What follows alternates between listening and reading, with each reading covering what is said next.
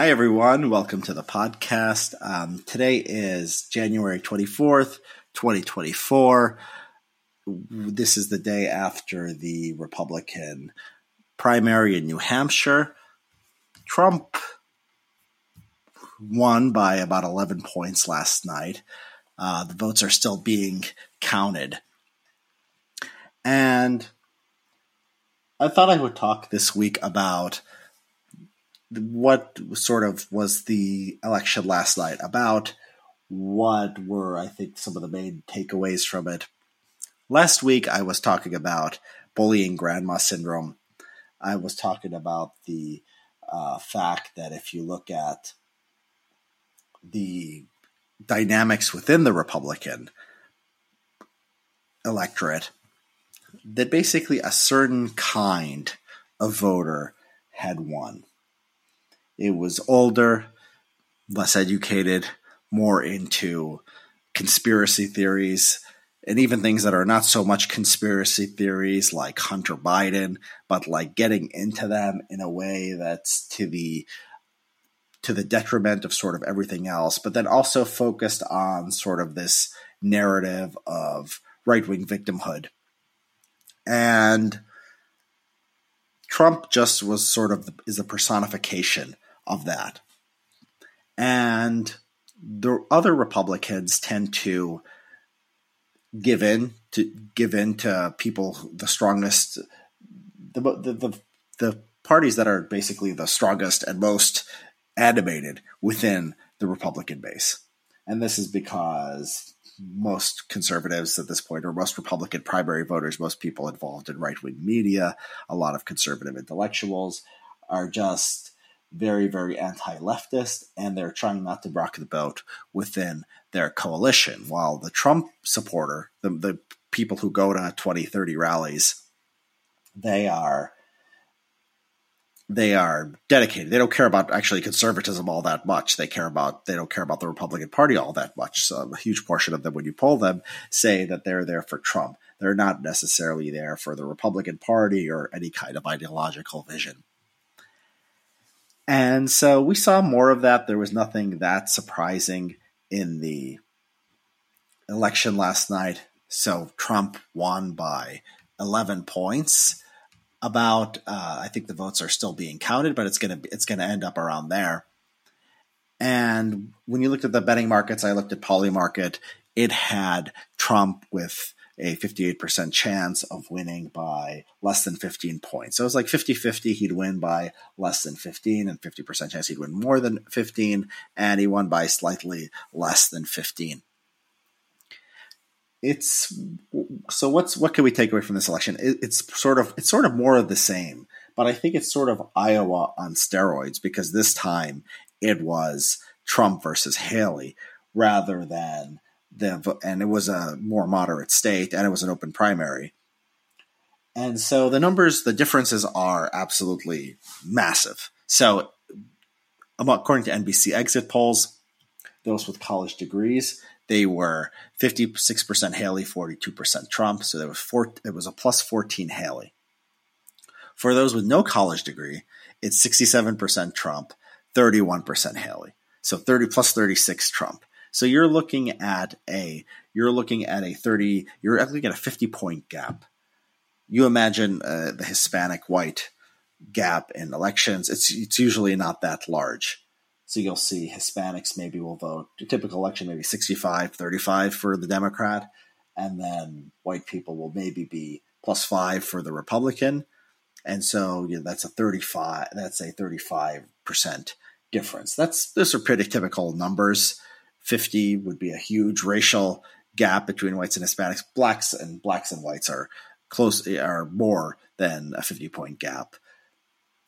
But this is this is massive by any measure.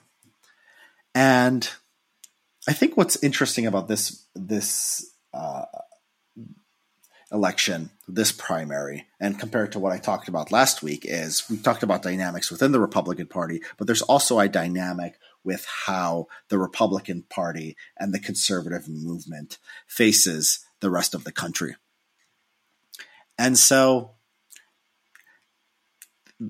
if so, if last week was about was about the bullying grandma, this week is about the bullying grandma and what she actually does to the party. The people who don't want to be bullied by grandma, who are just not so driven crazy by trans and anti-white racism that they feel the necessity that they feel the necessity to put up with it. A lot of people just leave.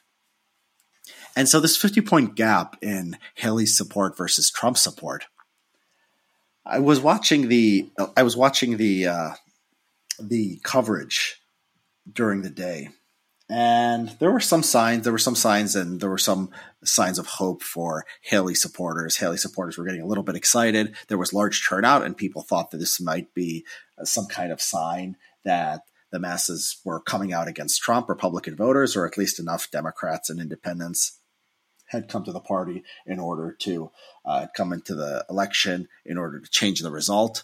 And also it was very interesting the the interviews throughout the day. There were a lot of haley uh, supporters who were interviewed, and they were compelling. I mean, they got a lot of attention on X or Twitter, and it's hard to know how what to make of this.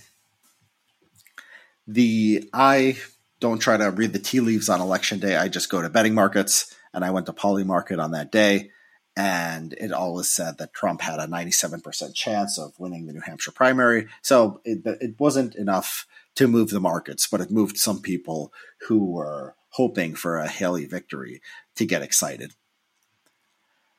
And so, what was this? And so, there's something in politics called, and I think just the contrast between these people and Trump supporters and what we've seen from Trump supporters is covered in the press is, I think, the most striking thing rather than any ideological difference between Trump and Haley. So in politics, there's something called the median voter theorem. It's one of the most basic concepts in political science. The idea is that basically candidates move to the center because they want to maximize their chances of winning elections. So you figure there's a distribution of ideological orientation among the public. And if you're on the right, the thing you're going to do is move to the center because you're not going to lose the people on your right, but you'll get more voters. That's where the voters are.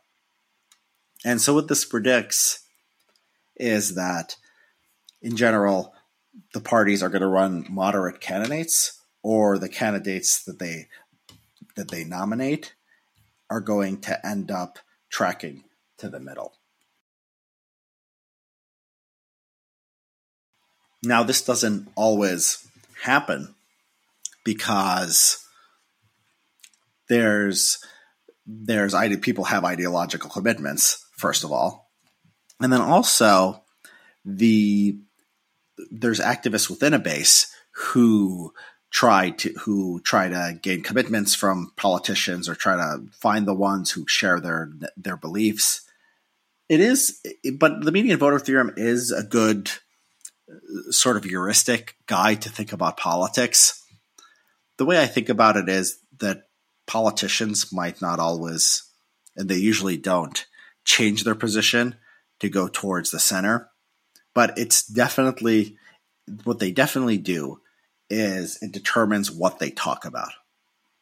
So, for example, Democrats are winning on the issue of abortion, and that hasn't caused Republicans to necessarily become pro choice or even to moderate all that much in many cases. What it has motivated them to do is not to talk about abortion, to try to avoid the topic to the greatest extent possible, especially national politicians. And what Democrats do is, of course, people who have crunched the numbers have shown this, they're talking about abortion in their ads more than any other topic. So the median voter theorem is why Democrats only want to talk about abortion and Republicans don't at all. You'll see the same thing with like racial preferences. Democrats don't necessarily oppose they, they of course support racial preferences. Um, maybe that's not what they tell themselves. They tell themselves they support DEI or whatever, but it's it's it's basically we know in reality it's racial preferences, and they don't but they don't talk about it that much. It's Republicans who are hammering home on DEI and critical race theory and these other things. And there's a lot of data showing that th- you know, this might be a uh, a um, reason to be skeptical of the median voter theorem because if people could just talk about whatever they want, it's really a more a question of emphasis. And Republicans are going to emphasize the emphasize the issues that the people uh, like on their side, and Democrats are going to emphasize the issues that on their side that people like. And you know, you could just have everyone is presenting. It's just uh, there, there's a battle over which narrative to put at the to put it front and center. But there's a lot of data showing that the median that more moderate politicians do do a better job in elections. And that's taken as evidence that there's something to the median voter theorem. And I think that there unquestionably is. The but I think that there's a confounder in this data in the sense that politicians are not randomly distributed. Okay, you're going to be an extremist and you're going to be a moderate Democrat or Republican. The people's views on issues tend to be correlated with their personalities. So people who have extremist views tend to have stranger personalities. So think of your typical libertarian or think about your typical socialist. Uh, Ron Paul was an ideological extremist, also a unique personality. He had, he had, he had his charms. Uh, Ron Paul is still around, I think, doing something with the Ron, Ron Paul Institute. But he is, uh, but he's, I think, typical of the, to demonstrate the point that ex- extremist views and extremist politics often go together. And so what you what you actually want in a party is you you want to you want a somebody who's ideologically where you are aligned with you but also who comes across as a normal people or a normal person you just want a guy you just the ideal person is a bit is a white man 45 years old in a suit with a blonde wife and you know three four cute kids gavin newsom basically basically.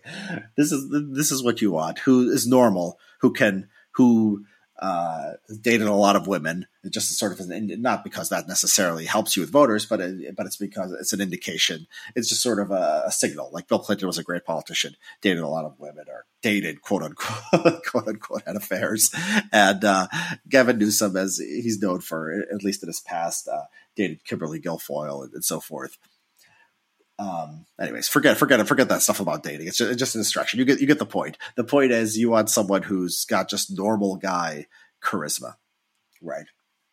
And when i was watching the haley voter uh the other day i just really saw a, a hunger for normalcy.